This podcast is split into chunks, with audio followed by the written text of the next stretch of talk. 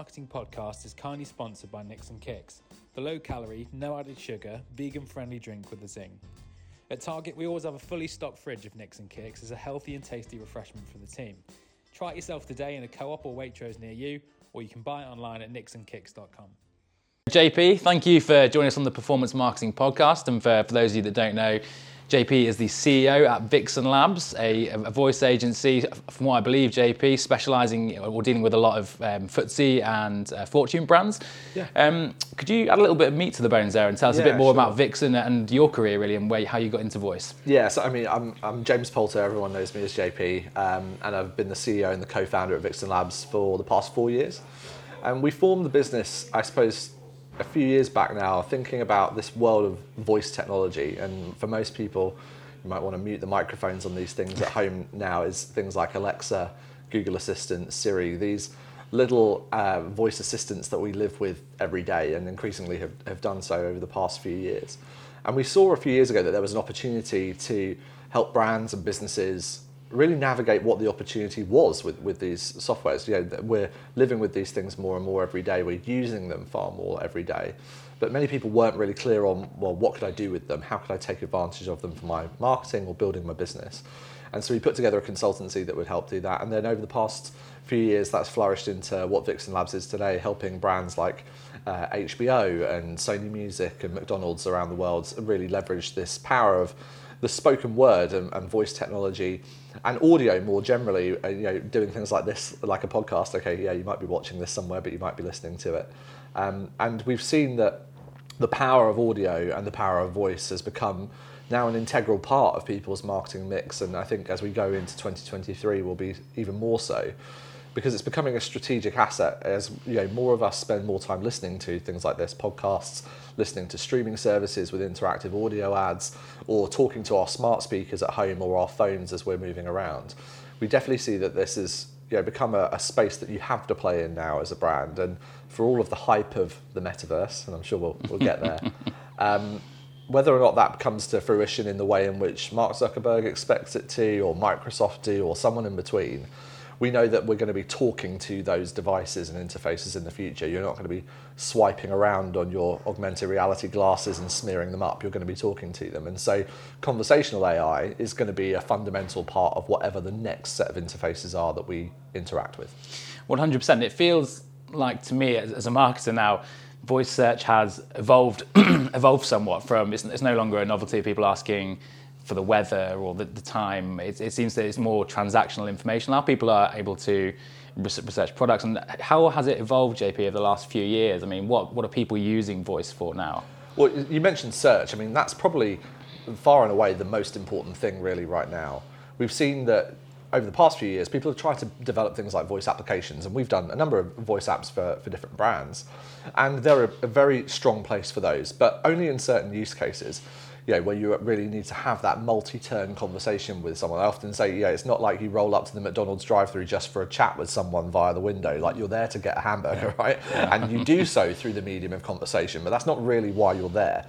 For most of us, what we're looking for is not to chat to an assistant, mm. NT. We're, we're there to chat and get assistance. We're there to get help.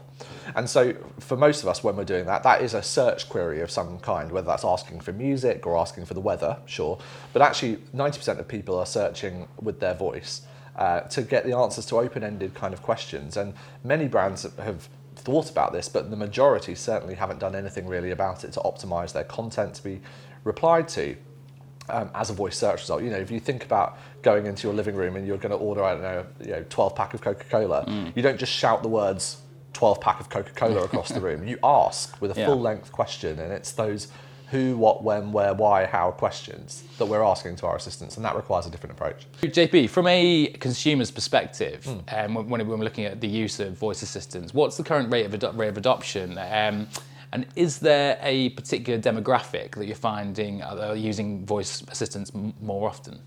Well, I think this is one of the big differences with voice adoption compared to other technology revolutions that we've been through in the past is that most people think that there would be some kind of curve around, you know, essentially it's all the kind of millennials and you know, younger that are using these things. That's the way we've seen this happen with mobile before or with you know, PCs before. It's often the working age population that pick it up first.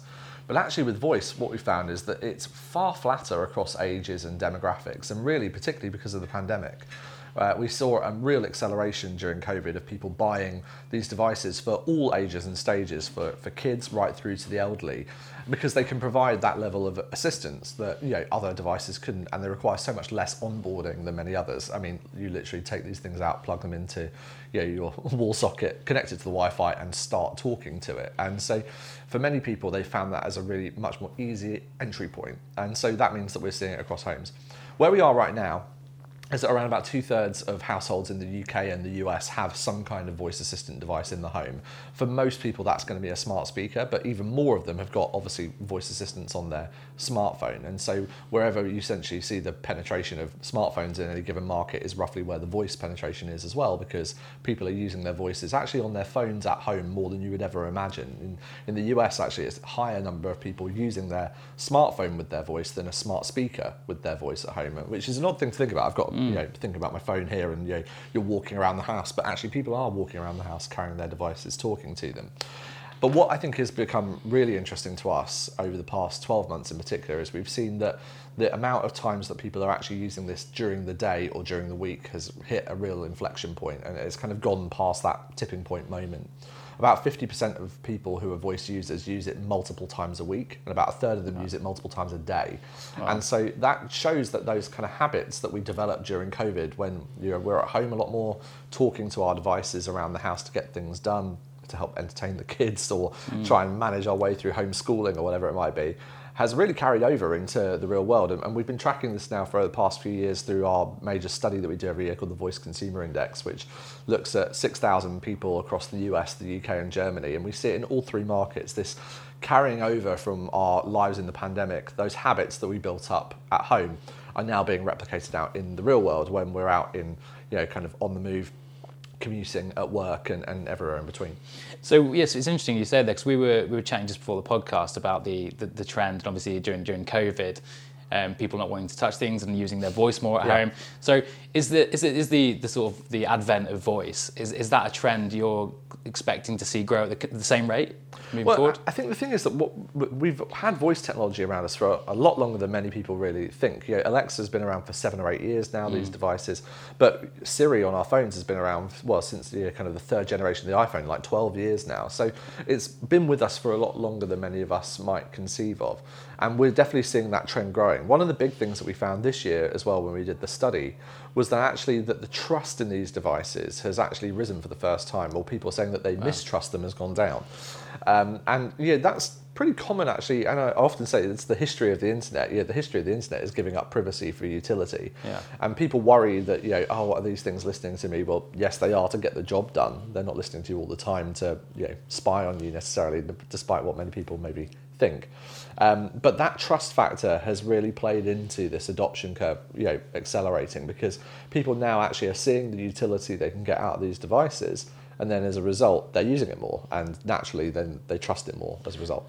So it's, it's clearly something that brands need to be taken seriously and obviously integrate into their as part of their marketing marketing yeah. strategy. So, I guess my next question is really where does voice sit in in the sort of the spectrum of the marketing funnel? If we're looking at it in the sort of sense of you know, attention, interest, consideration, yeah. to through to conversion. Does it play a role in all of those stages, or is it sort of more in the consideration phase where people are sort of looking for, you know, submitting informational queries and learning about product? Um, or do you believe it can sort of play a part across the board? Well, what we see is it, it plays a part across the board. I mean, about 40% of people that have used voice to start some kind of purchasing journey do actually make a purchase with their voices. But we know that that's really, you know, specifically in certain categories, consumer packaged goods, you know, kind of the supermarket, grocery type shopping scenarios where everyone always uses the battery example. I don't know why I don't have many things that I put double A's in anymore, but you know, uh, we're often asking Alexa to replenish batteries or, you know, coffee mm. pods mm. and things like that. So there's a real use case there for purchase. But actually, far more people are researching products, comparing products or services through their voice. They're asking those queries like, how much does it take to fly to Hong Kong, or where's my nearest McDonald's, or you know, what's the best credit card on the market right now? These top of the funnel type queries, and then they're using that on the purchase journey. But it doesn't end at the purchase. We're also seeing that after purchase, after purchase care, customer service is a huge growth opportunity when mm. it comes to voice. And you know, for most people during the pandemic, they've been having to cut back on customer call centers, worrying about triaging things via social media.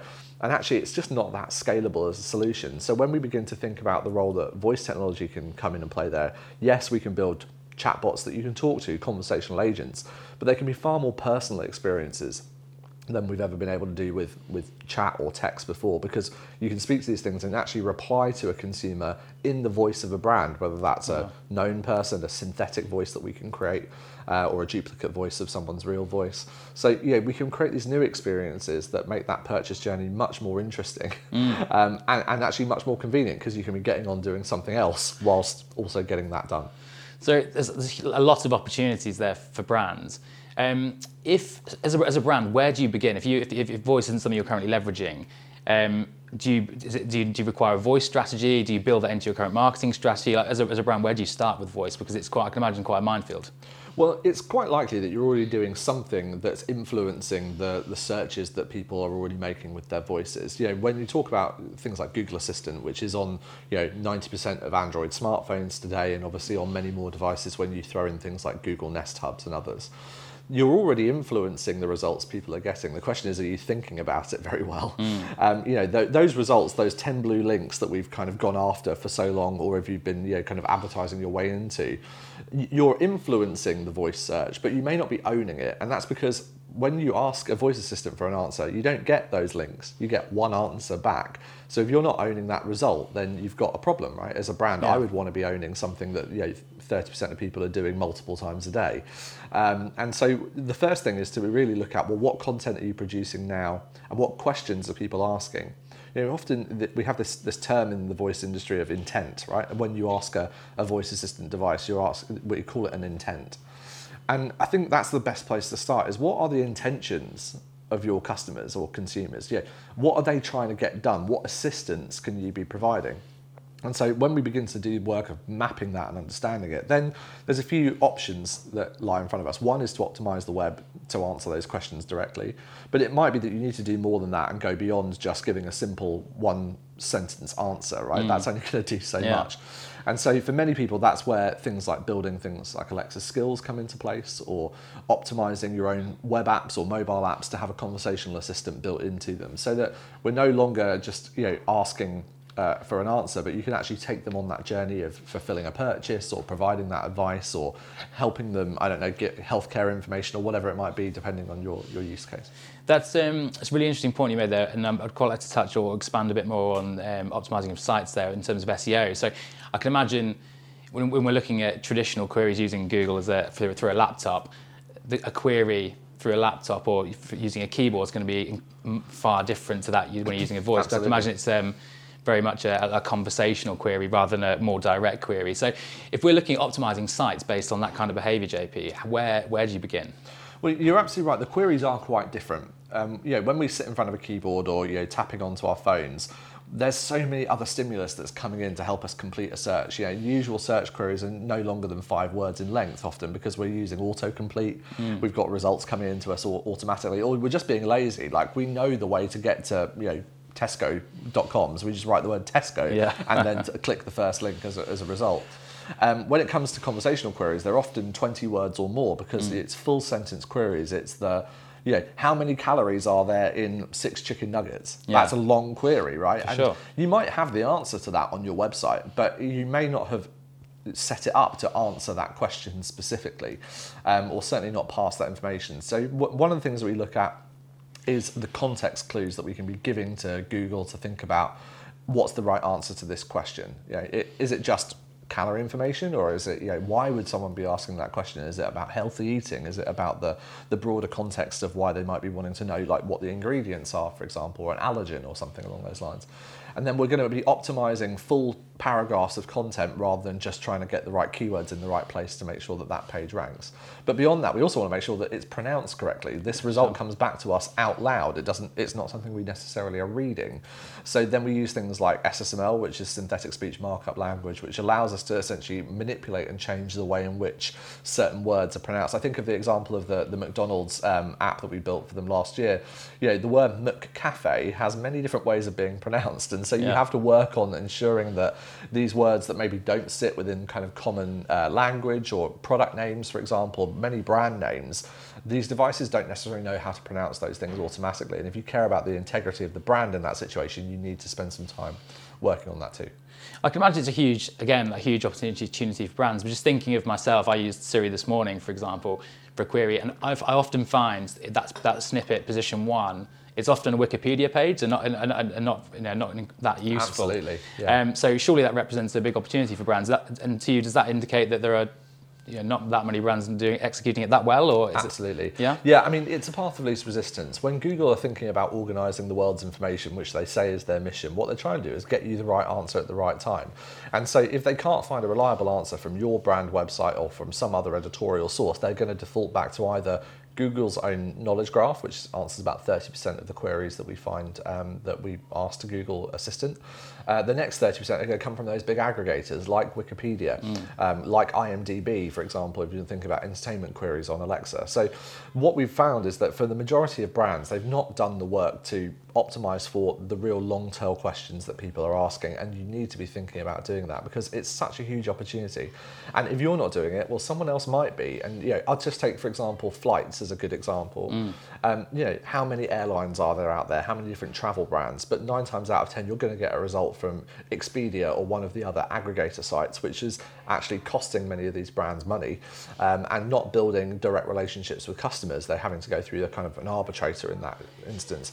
You, what if you were British Airways or Virgin or Cathay Pacific? You want to own those types of results, right? Because then you can have that direct onward journey with the customer. And so, if you've not spent the time as a brand marketer thinking, okay, do I have the answers to these questions or could I? Then that's where we would usually start.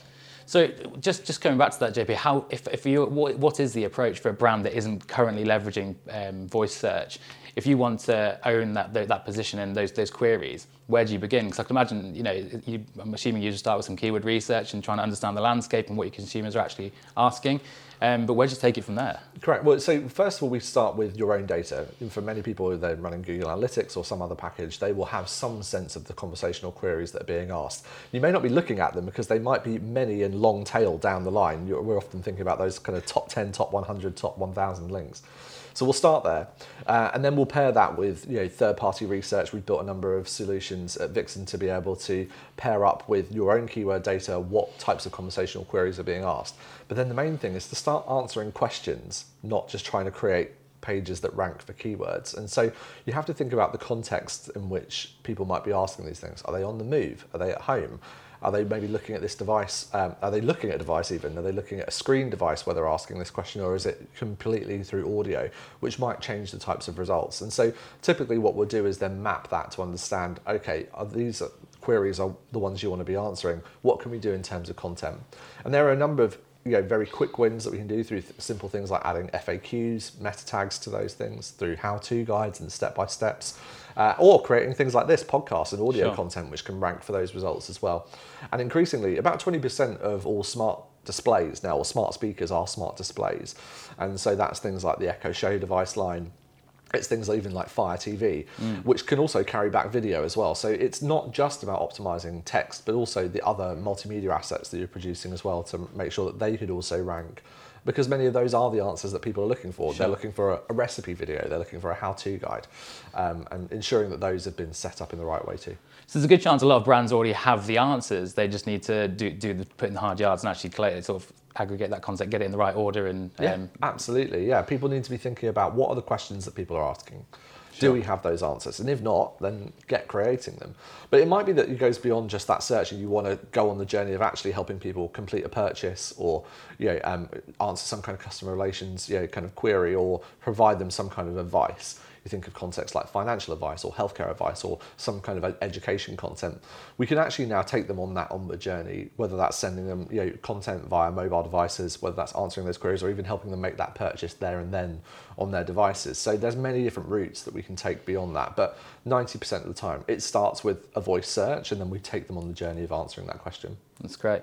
So just coming back to a sort of a use case now, is there, whether it's a Vixen client or, or someone you just really admire, is there a brand that you think are really dominating or you know excelling in that area in terms of when it comes to voice search?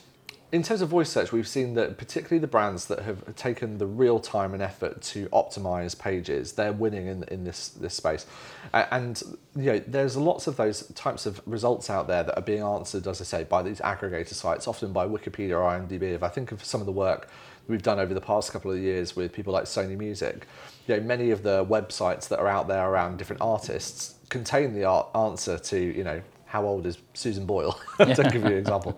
Um, but many of those questions are going to be answered by IMDb or Amazon's own knowledge graph. And so, um, in particular, I think they've done a fantastic job of implementing um, some of these recommendations to make sure that their, their own pages, where they can then go on to sell tickets, give merchandise, link out to Spotify, etc., are ranking instead of just that generic aggregator. And I think for many of us, if you own that website, if you actually own the content on that website, there's so many more things you mm. can do with it rather than relying upon that third party, you know, kind of site to do the job for you. It takes more work, but the opportunity is far greater. So I think we look to those kind of brands, but this is still in the very early stages. I think that's really is the case, and it's our, our mission right now to try and get more brands to wake up to the fact that you know maybe 30% of the searches that they could be capturing are, are disappearing um, into the web, you know, being answered by, by Google. And, mm. you know, if you really care about your brand, do you want Alexa or do you want Google being the only people that answer those questions? I'm, I'm going to guess that most CMOs would turn around and say to you, no. Absolutely not, um, yeah. But they need to wake up to actually doing something about it. That's interesting. So if we're, if we're looking, coming back to sort of voice in general now, to sort of rather than search, um, how can brands innovate when it comes to when it comes to sort of search across the sorry voice across the board? How can yeah. brands innovate? Because there's I can imagine like we sort of talked about sort of you know chat chatbots and um, you know voice. There's it's quite a broad spectrum yeah. there. Um, where are the opportunities to really innovate and stand out? I think what we're really excited when it comes to innovation in voice is the future of what is broadly being termed synthetic media. Um, I'm not sure if that's really a great term for mm. it, but it's the term that we have, so sure. we'll, we'll, run with we'll that which generally speaks to the idea of digitally recreating real voices and human voices so that we can scale services that otherwise weren't there. We're now at a point where just with a couple of minutes of your voice or my mm. voice, I can create a almost identical replica of that voice yeah. synthetically, which opens up so many opportunities. You think about advertising where we're you know trying to recreate ads with personalization in them you don't want to be paying a very expensive voice mm. actor mm. to sit in a booth and read, you know, the top 1,000 UK male and female names or all of the countries up and down, you know, kind of the world. Um, we can begin to do that now synthetically. We can do things like having, you know, for the, the PR's listing, you know, what about having earnings calls and press release statements being read by the CEO without having to actually book in any time in their very busy schedule? Or, you know, into the world of entertainment, we've seen many of the big music artists and, and um, record labels take advantage of this as well to do things like dubbing, but also to create entirely new materials and works based upon the, the vo- vocal likeness. And if you think about the future, and you know, we do see some kind of version of the metaverse, some kind of virtual reality or augmented reality, we're not going to want to wander around those things and essentially like be tapping and clicking on virtual screens in those spaces. Mm. At least I wouldn't want to. Why, why would that be any better? Of course. We're more likely to want to you know, work around these virtual worlds, meet in these virtual spaces and communities, and essentially interact with other characters, other people, you know, non-player characters mm. from the world of gaming, right? Sure. Um, and to be able to do that at any level of scale, we need to be able to digitally replicate either individuals or create avatars for them in some way. But the main thing we're going to be doing is talking to them um, you know, we're not going to be kind of just gesturing around. We're going to need to be able to talk to these things. So, synthetic, you know, and, and digital replication, or what we kind of call ethical deep faking, which is you know, kind of the recreating of people's likeness and voices um, in a way where they have ownership and control over them. I think that's one of the most in, exciting opportunities that's on the horizon, and we're beginning to already start uh, with our partners at, at Veritone, who um, have one of the, the, best solutions I think in the market for this. Uh, recreate some of these voices for things like audio advertising, or even doing this podcast, Josh, I mean, if Yeah. you want to be reaching, I don't know what languages you speak, Yeah, just just the one. Yeah, yeah. just one. But let's say you want to do this podcast for German, Mm. Yeah. um, we can now have your voice speak in German, Wow. and it sounds like you speaking German, not someone else speaking German.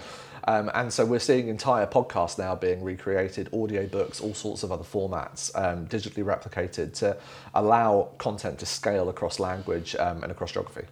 The, it sounds like the rate of innovation in voice alone, we're going down a bit of a rabbit hole here, but the rate of innovation here is unprecedented. It's incredible. So I think we could get lost here going down to sort of innovation, creativity, Yeah. sort of SEO. Um, so we'll, we'll, we'll have to wrap it up, and unfortunately, we don't have too much time. But the, James, um, one thing we do at the end of uh, each episode is some quick fire questions. Yeah, sure. So I've got five here for you. Um, the first one being, what? Um, so what is your favourite book and why? Tough question. That can't be quick fire. at That isn't quick fire, is it? Um, my top, uh, my favourite book is um, ten thousand. Uh, sorry, ten thousand miles and a thousand years, which is a book by Donald Miller. Um, he's more famous recently for writing marketing books, but before then he would uh, have wrote many kind of travel journals. It was about the story of him trying to create a memoir of his life. Right. Um, and so I recommend that to everybody because it teaches you something fundamental about stories, um, which is what we're all trying to kind of do when Yeah. it comes to marketing. So I think, and which is why I think he's been so successful in going on to writing things like Story Brand and other marketing books. So that would be one of my recommendations. Perfect. And secondly, JP, do you have a morning routine? Um, I have a morning routine. Yes, I wish it was more um, more cemented in some better habits. Um, my wife and I tend to, uh, once we've got the kids some breakfast, tend to sit in bed, watch BBC News, and play the Wordle on a daily Great, basis. Still, fantastic. um, which I think is uh, you know one way of waking up your brain. Uh, and then usually it's drop the kids and then straight to the gym because you've got to move your body. If sure. otherwise it falls apart. is what I've found. For sure. And um, secondly, here, so knowing what you know now, what would be your one piece of advice to your 18 year old self? My one piece of advice to my 18 year old self is probably to, um, I think it's, you know, I'm sure this is misquoting Tony Robbins or, or, or he's misquoting someone else, but you always overestimate what you can do in a day and underestimate what you can do in a year. Um, and I was saying to you before we started the, the show today, it was like, you know, we're sat here recording in about the you know, kind of first week of September. And I always find that back to school feeling hits you and you're like immediately running to Christmas. And I think that Sure. Yeah, the, uh, the thing that I would say to myself is that when I was 18, which was you know before social media was a thing um, at any scale, is that the world will tell you that you should be running at a thousand miles an hour, and actually, you know, the, the, there's this idea of the walking pace of God, right? Which is that you know, God walks at three miles an hour. You know, Jesus walked at three miles an hour. Sure. You walk at three miles an hour, and he spent three years doing his ministry walking around. For You can get a lot more done walking at three miles an hour than you can running at a thousand. So That's a good piece of advice. The thing I would say. And then, JP, my fourth question to you is what is the one app on your phone that makes your life easier? I'd say I live and die by my calendar. Um, if it's not on there, then it probably isn't going to happen. Um, and the specific calendar app I'm using at the moment is called Fantastical, which is not new, but it's I, I think one of the better ones. Mainly because you can speak to it, which Yeah. is would be appropriate, right? um, but yeah, using the, the simple things like natural language of just being able to say, "I'm going to meet with Josh at this time at this place," and it just adds it straight away. Perfect. Very handy. And finally, who or what inspires you? Uh, my kids, I think, are my inspiration at the moment. I said this to the team earlier in the week. We do this thing every Thursday morning of we give little shout outs to one another about kind of who who's our hero of the week. And this week, I think has been my little one because she's uh, gone straight into school this week for the first time without kind of looking back and with a kind of level-headed confidence. And it's amazing the things they come out with. So yeah, I think the kids, yeah, they inspire me every day. That's great. And then, so finally, JP, um, thanks so much for your, your time and you. insight. Where can people find you online and Vixen Labs um, if they want to reach out and speak to you? Well, I think for Vixen, I would say um, if you want to go down the Voice Consumer Index, it's a free resource that we make available to everyone. And this year's report is, uh, I think, probably the most revealing about where we're at in the world of voice. Go to vixenlabs.co and you can download it from there. And if you want to find me, best place to connect is on LinkedIn. I'm just James Poulter, and I'm James Poulter on most social medias, so you can find me there. Cracking. Thanks so much for your time. Thank you. Lovely Cheers. to be here.